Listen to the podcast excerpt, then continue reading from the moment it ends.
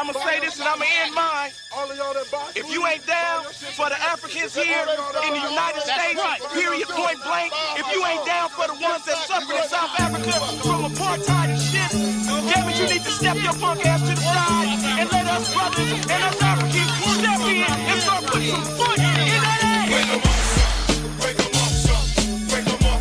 Negro ran out and attacked the rappers.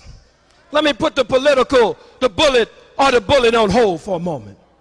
Went out and attacked the rappers. He didn't know Tupac Shakur. You don't know Snoop Doggy Dogg.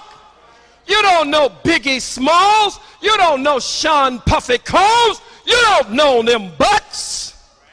While you sitting on your butt afraid to come into the community and deal with the grassroots of your people, a whole generation has come up around you.